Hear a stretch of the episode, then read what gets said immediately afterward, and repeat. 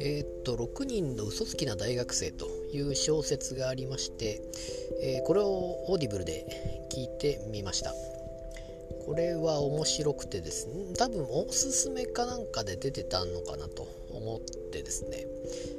あのまあミステリーというかまあ謎解きというか何て言うんですかね。そういう、まあ、サスペンスっていうほどのあれでもサスペンスではないんですかね。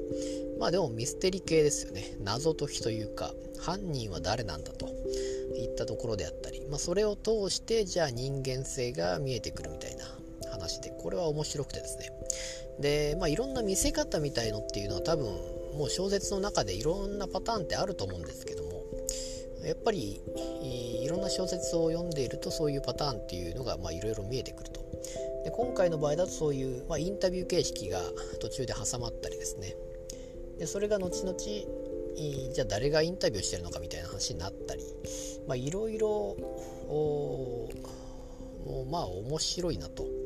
まあ、伏線とかっていうのもあるんでしょうかね。まあそういうのも含めて、まあ、見せ方。そしてえー、まあ、勘違いとか結構勘違いものっていうのはそういうミステリーサスペンス系っていうのはあるのかなと思いまして、えー、例えば犯人が勘違いして、えー、恨んで殺したけども実際にはそれは勘違いで、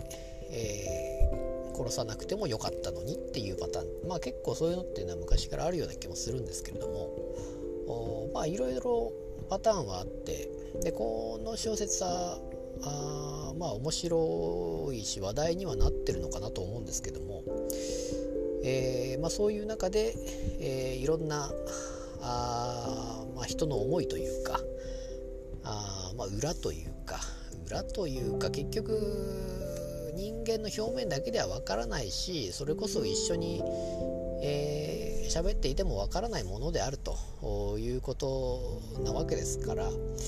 えー、まあ、その辺っていうのはやっぱり小説は面白いなと思いましてこれは面白いので是非とも読んでいただきたいなと思います。